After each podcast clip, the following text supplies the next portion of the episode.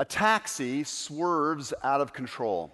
It slams into a telephone pole, and it leaves a beautiful young woman just returning from her engagement party, irrevocably brain damaged for the rest of her shortened life.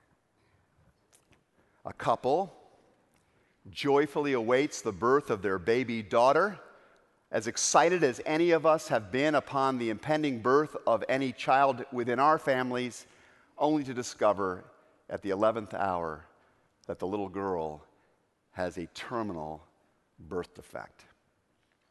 A mom, a mother of three small children, goes into the hospital for what should be a very routine operation and tragically and unexpectedly dies right there on the table. A young man on vacation accepts the hospitality of strangers only to discover they mean no good and they take his money and they beat him to death. The tests come back and it's cancer. A fire erupts and devastates a family's home. Five children suddenly discover that dad will not be home for dinner ever again because performing a routine errand, he gets killed by bank robbers. A beloved grandfather puts a gun to his head and pulls the trigger. These scenarios, these stories, this litany I've just given you, are simply the tales that have touched the life of my family during the years that I've been alive. And I'm sure that were I to walk out now and put a microphone in front of you, you could tell similar kinds of stories from your own experience or that of the people that you most love. And these realities are being uh, repeated all across our world every single day, millions of times, giving rise to the inevitable question why God? Why? If you are so loving and so powerful, like this Bible says you are, then why do you let these bad things happen? Please explain yourself to us. In the words of the prophet Job, who, as you probably know, is the biblical poster child for somebody having a very bad day, in fact, a very rough life, a man who loses progressively everything he loves property, health, relatives, everything he loves in his words, does it seem good to you to oppress God, to despise the work of your hands, and to favor the schemes of the wicked? Please explain yourself, God. Haven't you ever asked the question? Haven't you ever wondered why these tragedies are permitted? We want to believe in an all loving God. We want to trust in an all powerful God. We want to, to, to put our confidence in all of the assurances that were given throughout the scriptures that He cares and notices and has His arms around us, and yet we see these terrible things happening. And so our, our minds just reach for reasons we think if we could just explain the causes of suffering in some rational fashion, maybe that would help. The Bible, of course, gives us some assistance with this. It does suggest that there are at least a few explanations, as it were, for the reality of suffering in our world, the pain, the losses of life. For one thing, the Bible teaches us that God has created an ordered universe, a, a, a universe that is ruled by an awesome interlocking matrix of physical laws and forces. And it is the dynamic outworking of this physicality, these consistent laws of nature that brings so many of the blessings that we count on. But there are also these unavoidable consequences to this consistent physical world. For example, the law of gravity that allows us to walk out of our homes this morning with absolute assurance that we're not going to suddenly fly off the planet is the very same consistent law, which means that if a plane's engines cut out at 50,000 feet, the plane's coming down.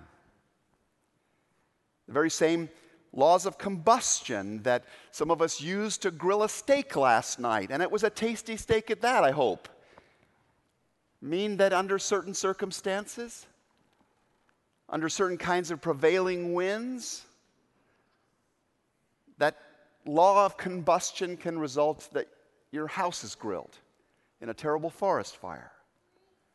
We cannot have the predominant blessings of living in a universe of stable physical laws without also suffering the occasional banes that happen on the other side of that, that come with this kind of nature.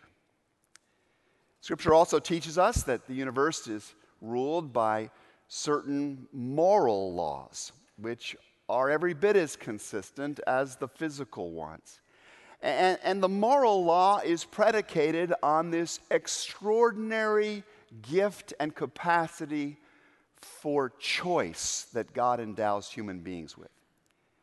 He elects not to make them automatons, uh, pre programmed beings that are incapable of any true volitional love or act of goodwill, uh, but instead gives them a marvelous capacity to create uh, their own kind of world. And if we choose to use that power to support and to encourage and to defend and to help and sacrifice for one another, then many, many kinds of thriving occur and many kinds of suffering actually diminish. We have the power when we use our choice to actually shrink the, the footprint of pain by the way we respond to, to the struggles that happen perhaps as a result of the physical laws. On the other hand, if we choose to ignore the needs of others, to cheat or to batter the other person, then loneliness and violence and misery escalate in our world. And though we might like to blame God for these things, we look at the story of the abused and the starving children. We follow, followed the events of that family in California, every one of us this week, and we something in us may have wanted to cry out, God, why didn't you stop this? But much of the suffering of this world world is actually the direct or indirect result of the gift we've been given, of the capacity to choose, to be sovereign over the affairs of life. And, and humanity's violation of God's clear moral imperative to love our neighbors as ourselves is what is to blame in so many of these circumstances. How much suffering how much heartache would disappear almost overnight if we really learned to love one another, to come alongside of one another and not give up on each other in times of pain and heartache. And would it be a better life, do you think, if God took away our capacity to choose? Alongside of the physical law and the moral law that is that gives shape to this world that we live in god has also given us a life that is profoundly affected by spiritual law. The bible teaches that in some mystical way at the very beginning of the creation human beings having every opportunity, chose to turn their back on the one who would give them, them that opportunity. And rebelling against him, seeking a way of independence that they could not understand was not to be for their good in actuality, the creation as it had been made, the interface and web of interdependent relationships between God and his creatures got broken, got cracked. The whole or the holiness of life became broken, or as the Bible puts it, sinful. And because there is some deep connection between matter and energy, what happened on the spiritual level began to infect the physical uh, reality of the world. A- and disease and defects and death itself became part of the creation. And until sin is fully and finally addressed, until it's finally eradicated, we're left with its scars and its stains upon both our physical and our moral life. Now, I know this seems a little bit like a philo- philosophical lesson to you, but what I hope you'll take away, the big idea here, is what I'm trying to say is that the lousy events of life, the one that get to me as they get to you, don't in actuality in any way demonstrate conclusively a lack of love or a lack of power on the part of God. On the contrary, the Bible teaches that suffering is caused by the outworking of moral law, by the, uh, pardon me, the outworking of physical law, and the, the breaking of moral law, and the violation of spiritual law. And all of these laws are fundamentally gracious gifts of God. Removing any one of those laws would give us an, another kind of world and universe, not likely anywhere near as good as this world that we have, this universe that we have inherited.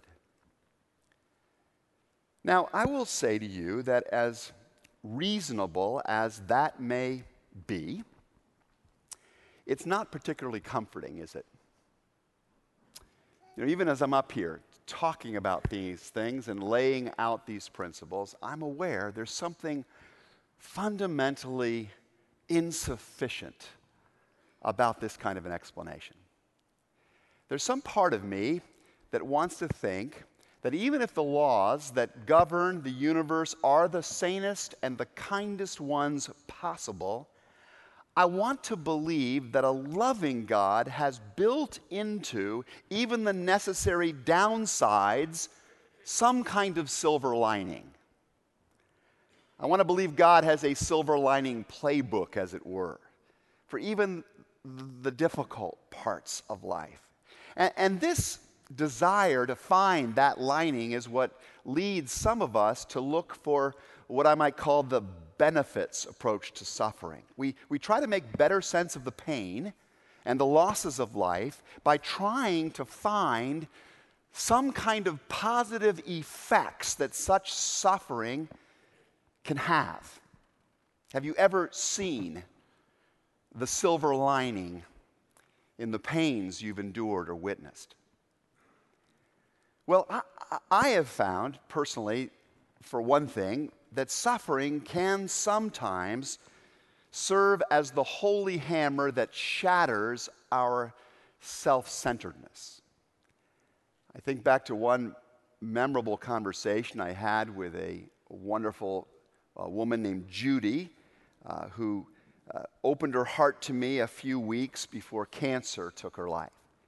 She said, You know, Dan, when I first got sick, all I could think of was why me?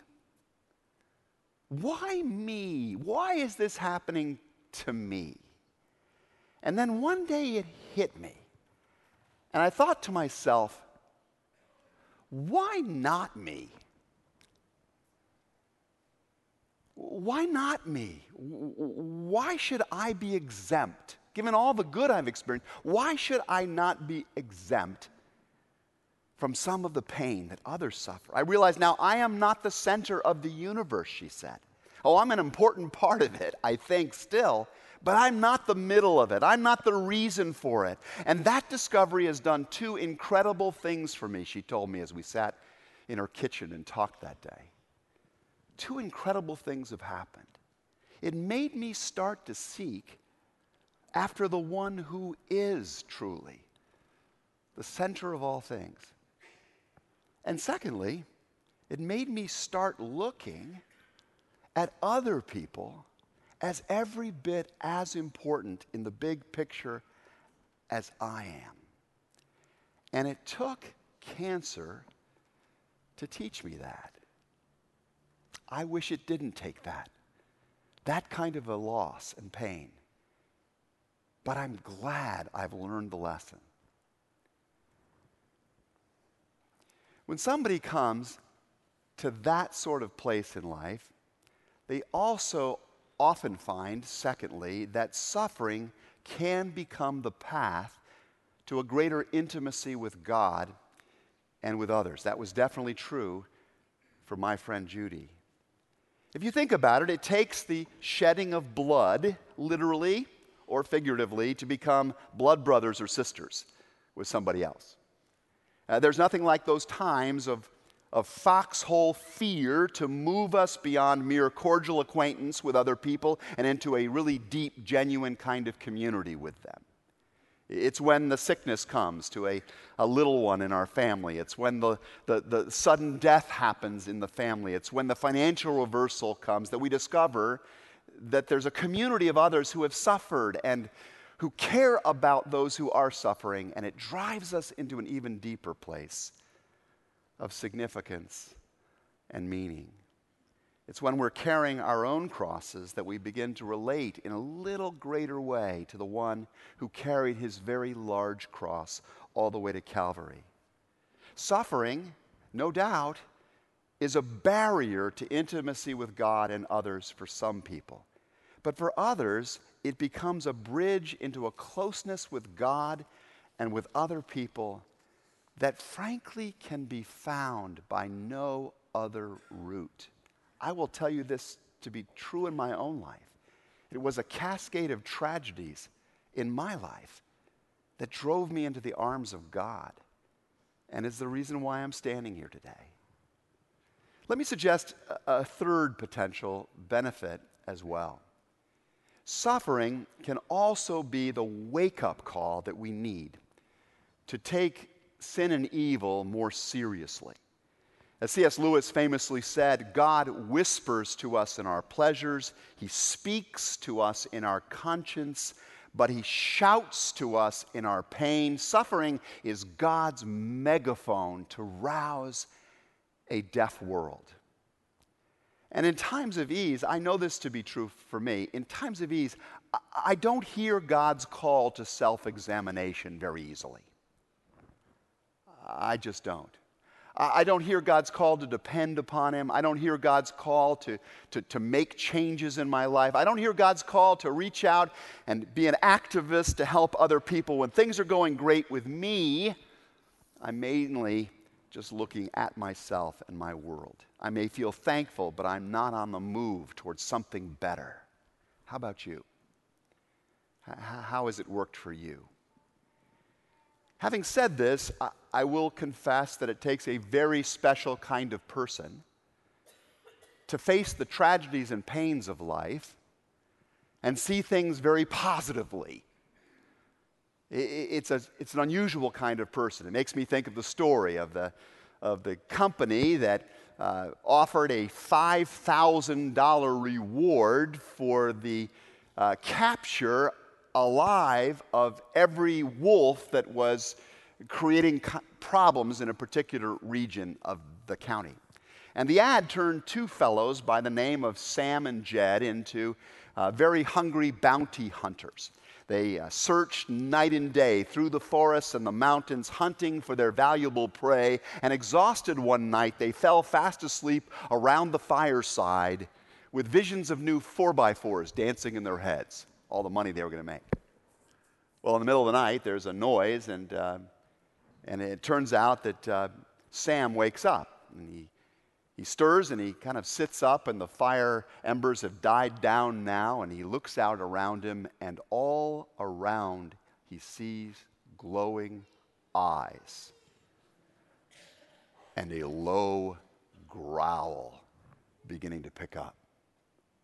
And seeing this, he reaches over to his partner's sleeping bag and begins pounding and begging and stirring and shaking. And he says, Wake up, Jed, wake up. We're rich.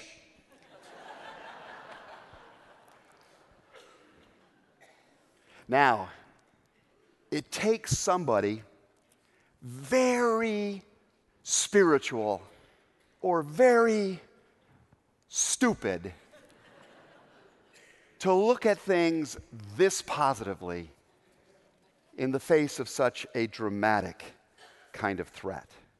Which is why, if you are trying to comfort somebody who is in the midst of terrible suffering, it is not the time to try and point out either the causes or the benefits of their pain.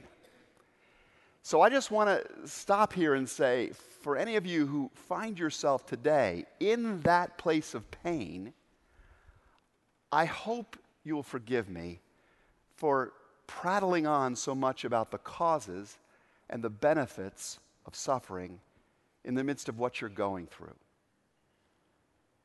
God looks at people that respond to others in this kind of rationalistic way uh, as unsympathetic wolves and not caring friends. In fact, in the famous story of Job, Job has a group of friends, so called friends, who, who, seeing his litany of sufferings, respond by trying to, to point out to him all of the ways that he might have failed and brought this upon himself.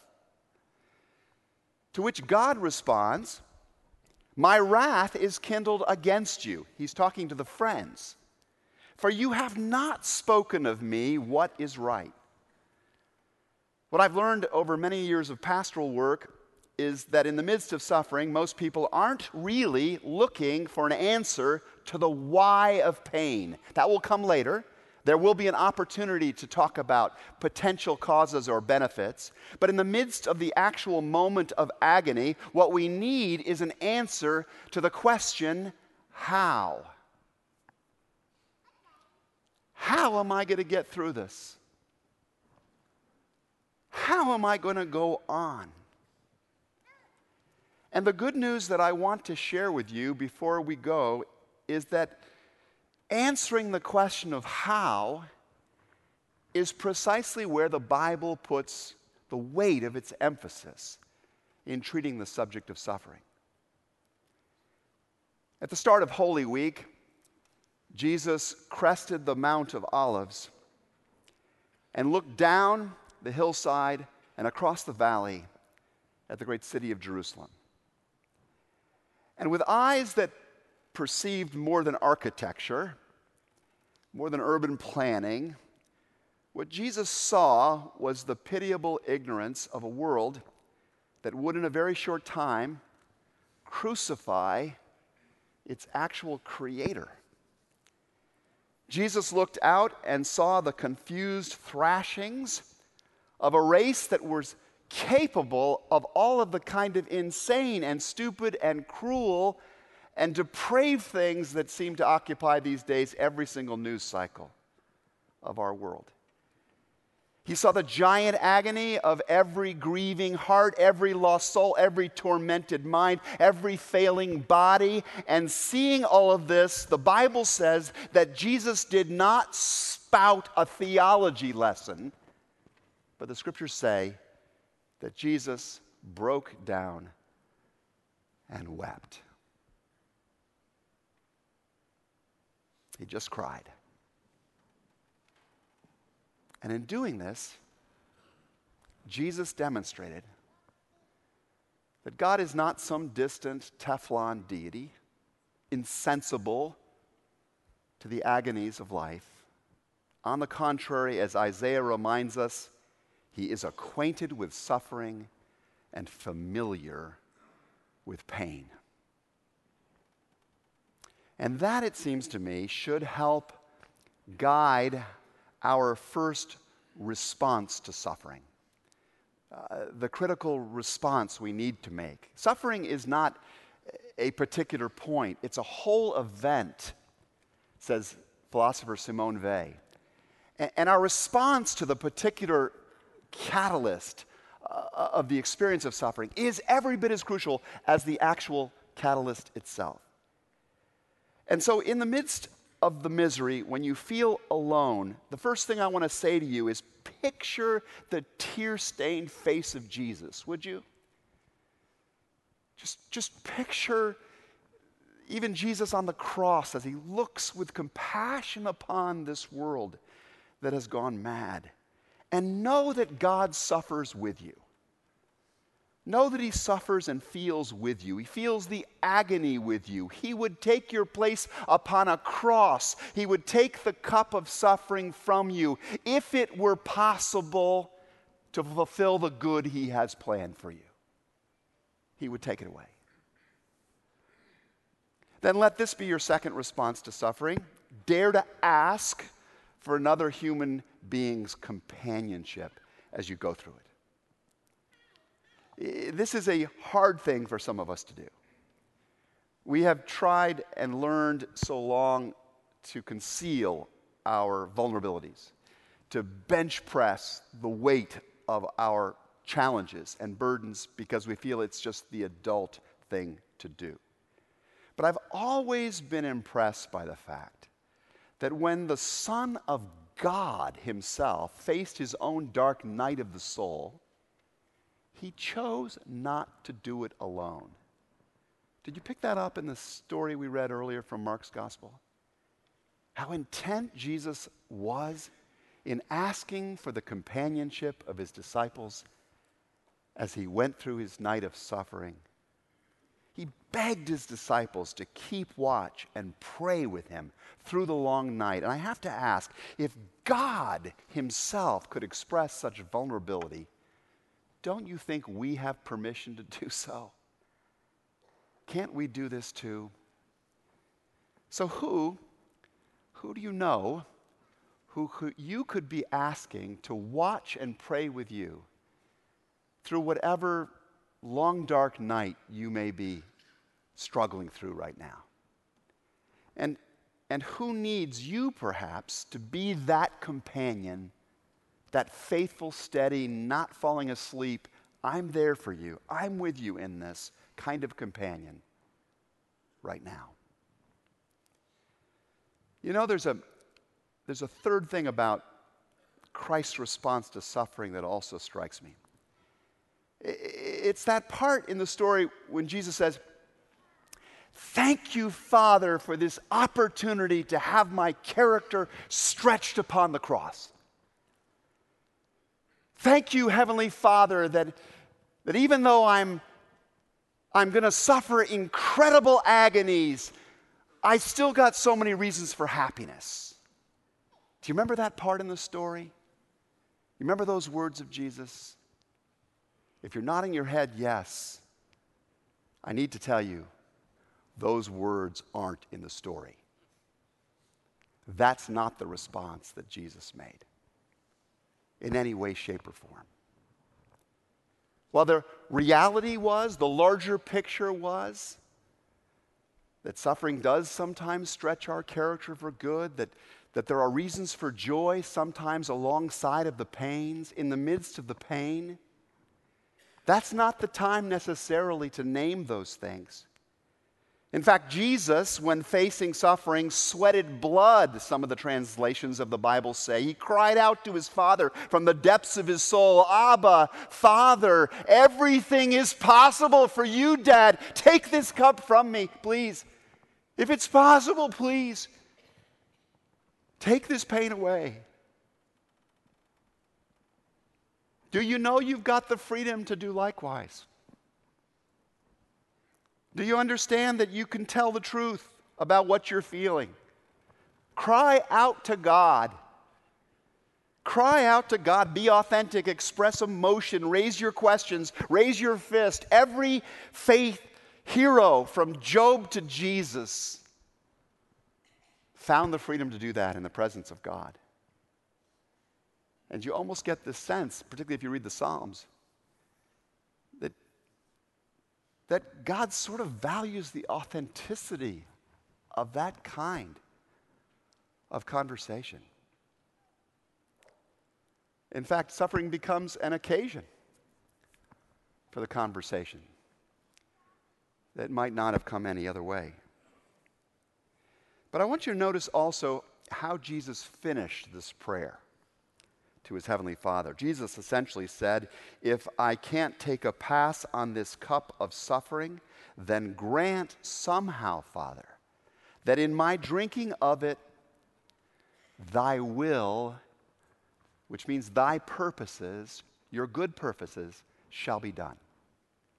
And this to me seems to be the fourth crucial part of a Christian response to personal pain. And the last part I'll touch on today, even if offered through clenched teeth. And I believe some of the best prayers ever offered are the ones we do through clenched teeth. Then, then believe in the ultimate redemptive purposes of God. Believe in it.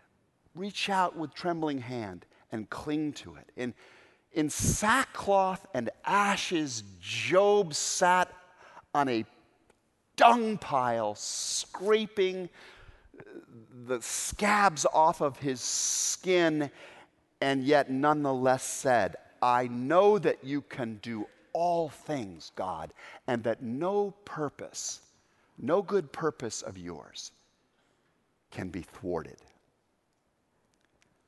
Author Philip Yancey once described this perspective in these words, and I just love this, and I hope you'll take this in. Faith means believing in advance what will only make sense in reverse. Faith means trusting forward with what will only finally and fully really make complete sense to us when we're looking backward, when we're standing with Jesus, when we're further along the journey, and turn and say, Aha, I see the good that was at work in these things. One day, it's all going to make sense. I hold to this hard uh, because I, I, am as rattled by suffering as, as you are, by the tragedies of life, by the whys. But I cling to the idea, the biblical promise, that one day we shall see fully, even as we are fully known. Helmut Thielicke, the great German pastor, puts it this way Someday the mystery of suffering, the mystery of madhouses and of mass graves, the mystery of widows and orphans will be illuminated. Someday we shall learn all the answers. Someday the paralyzing contradiction between justice on the one hand and life's blind game of chance on the other will be reconciled. Someday, the tension between the rich and the poor, between the sunny side of life and the gloomy zones of horror out there will be equalized. And in the meantime, we must cling stubbornly, no matter how dark it gets, to the hope and to the light of this final fulfillment. Few people I ever knew did that as beautifully as my friend Bob Galehood. Few people clung so hard to that. You knew Bob, many of you. He was a pastor of this church. He battled cancer 10 years in a heroic way. And I remember Bob saying, I know I shall be healed. I know I shall be healed. And I'm praying it'll be here in this life. But if it doesn't happen here, I know I shall be healed beyond this life. And then, quoting his favorite poet, George MacDonald, Bob would say, A great good is coming. I know that good is coming to me. That good, because of God's nature, is always coming to me. Though few have at all times the simplicity and the courage to believe it, writes MacDonald, what we call evil is the only and best shape which, for the person and his or her condition at the time, could be assumed by the best good. Jesus put it this way trust in God, trust also in me. For God shall work all things together for the good of those who love him and who are called according to his purposes. And if you know Jesus, then you know that God is very good. Please pray with me.